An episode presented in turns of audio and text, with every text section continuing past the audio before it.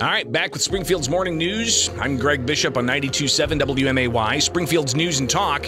And let's now uh, review some of what the new Illinois House Minority Leader, Tony McCombie, has to say. Now, she's not officially in that role yet. Of course, the new General Assembly will be seated January 11th, and then there will be an official vote, uh, which ultimately will lead to Illinois House Speaker Emanuel Chris Welch securing another term as leader of that chamber.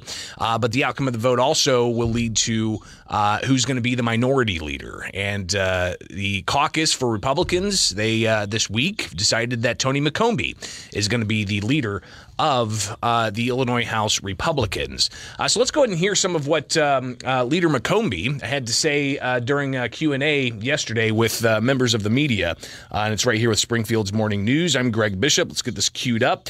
here is Leader McCombie talking about well the the outcome of the elections being the first question out of the gate from members of the media. we had a lot of good candidates this cycle.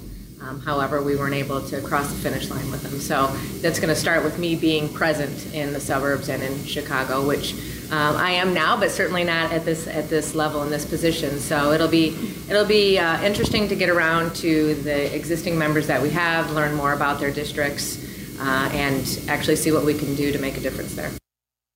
McCombie talking about uh, bipartisanship as well and the importance of having uh, bipartisan conversations with uh, members of the opposite side who are going to have super duper majorities in the Illinois House. Uh, I, am going to do what I do now. I, I have friends on both sides of the aisle. I work to develop relationships and friendships and uh, you may all not know me, but I'm very honest and transparent, and I'll continue that kind of conversation with the folks across the aisle.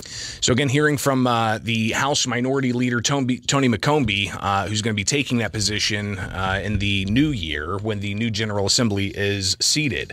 Uh, some of the other questions that were asked include, um, you know, didn't get a majority. Um, and uh, of the votes of the, the Republican caucus, how how solid and unified is the Republican caucus? And that was a question that uh, we didn't really know the vote outcome because it was done behind closed doors in the Republican caucus.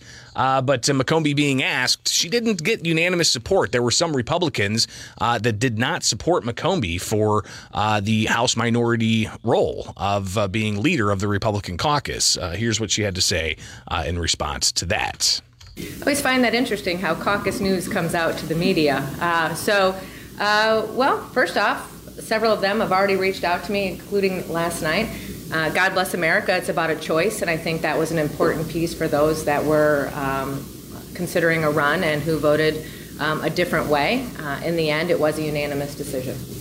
Where do you stand on Donald Trump? Let's go with him first. you mentioned that you have friends on both sides of the aisle. You've obviously worked on many bills over the past few years. I'm thinking the DCFS bills. They have bipartisanship. How important is it to have that moving forward as well? You know, as leader, I might actually get that bill passed now. So we've been fighting for Pam Night for a long time. Uh, we've, we've done it in the House and it dies in the Senate. Um, again, um, with the tragic loss we had here in Springfield, we thought we were going to get that through with uh, uh, with the Senate uh, and the House again, and we did not. Um, common sense legis- legislation should be easy, uh, and my conversations and relationships, I hope, uh, will uh, bring those issues around. Sure, there are some Republican words to say about Donald Trump on his way out, um, and now he is running for president again. What kind of a what kind of an effect do you think he's going to have on state politics this cycle? You guys are so great already. This is great.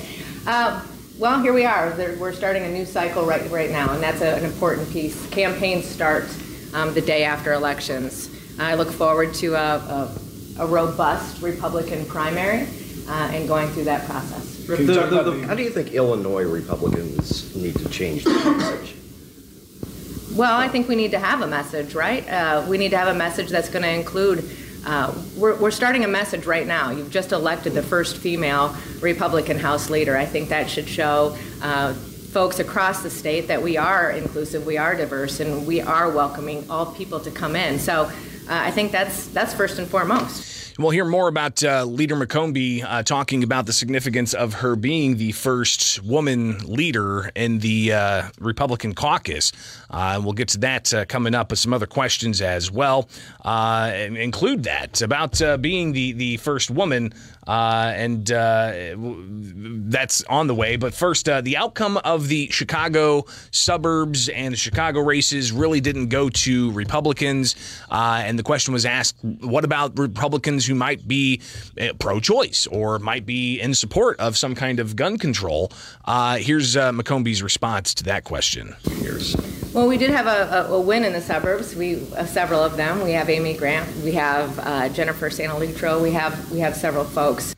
So uh, she again uh, talks about uh, you know having having several different uh, wins in the suburbs that were for Republicans, but again to the question of what about those Republicans who might have pro-choice viewpoints? Are they going to be welcomed into the party? Well, we did have a, a, win in the suburbs. We uh, several of them. We have Amy Grant. We have uh, Jennifer Sanalitro. We have we have several folks. Uh, here, here's the thing: in Illinois, it's not about being um, pro-life or pro-gun. In Illinois, we continue to push the extremes, and maybe that message wasn't wasn't apparent. But there there would be, in my my opinion, no pro-choice Republicans that would vote to repeal parental notification that would allow abortions up to nine months.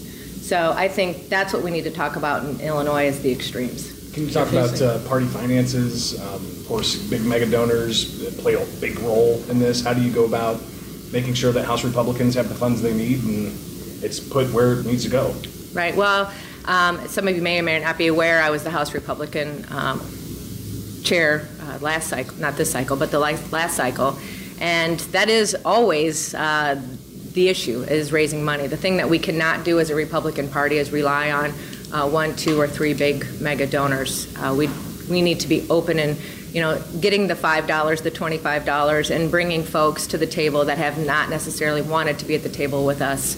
Um, we're going to need to work to get the get those dollars, but that starts with them believing in us, and I think our changes will make that happen.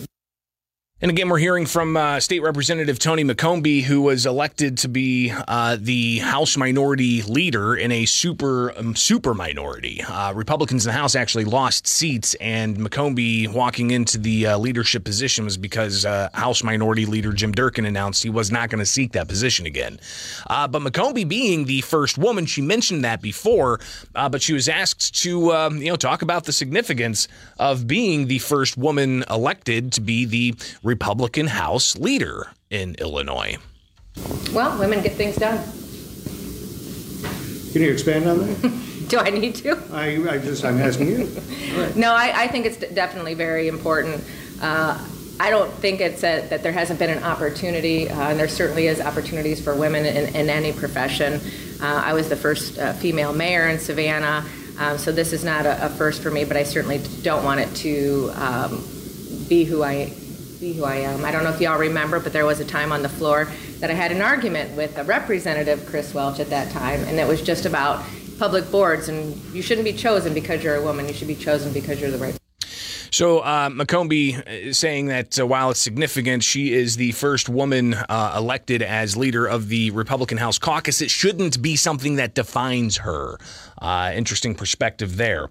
Uh, but with the uh, super, super minority, what's going to be the top priority for Republicans in the Illinois House? Uh, here again is uh, Leader McCombie. Top priority is to bring balance to the to the Republican Party, right? I mean, we need we need some numbers. Seriously, we need to um, collaborate on our messages. We need to bring our caucus um, all together to have opinions. Uh, we have we have hopefully 40 talented people uh, that are going to be able to um, help us to go to the next level. Can you talk about how to possibly you know, the Republican Party can play a role in reversing outbound migration? Well, if we could pass some of our legislation, and that's really talking about relationships, right? And it's it's urban. It's not necessarily Republicans against Democrats. It's oftentimes, and you hear this, it's urban against um, rural, right? A lot of times, folks don't understand um, how we live, just like I may not understand how somebody in downtown Chicago lives. Uh, the Farm Bureau has figured it out with adopted legislators. I think we can do that. I, I remember um, years ago touring a, a nuclear plant, and uh, a senator was there and who voted no on the on the on the bill. He said, "Had I been here and learned more, I would have voted yes." Um, so I think that's we just need to be working together and educating together. Leader McCombie also asked about uh, how uh, our conversations are going to go with uh, Democratic leadership, uh, the Speaker of the House, and also the governor's office. Uh, how is that going to play out uh, under Leader McCombie's role, especially being in the super duper minority? I, I, I will have conversations with all the time. I'm not going to be afraid to go to their office. I'm not going to be afraid to, to have a conversation with them. I'm not saying that anybody else is or has been in the past, but um, as you will understand, I am um, very uh, forward and we will be having conversations. And I think they'll welcome them. You're obvious. So again, uh, that was uh, State Representative Tony McCombie uh, answering questions from members of the media about uh, her new role as leader of the House Minority Republican Caucus.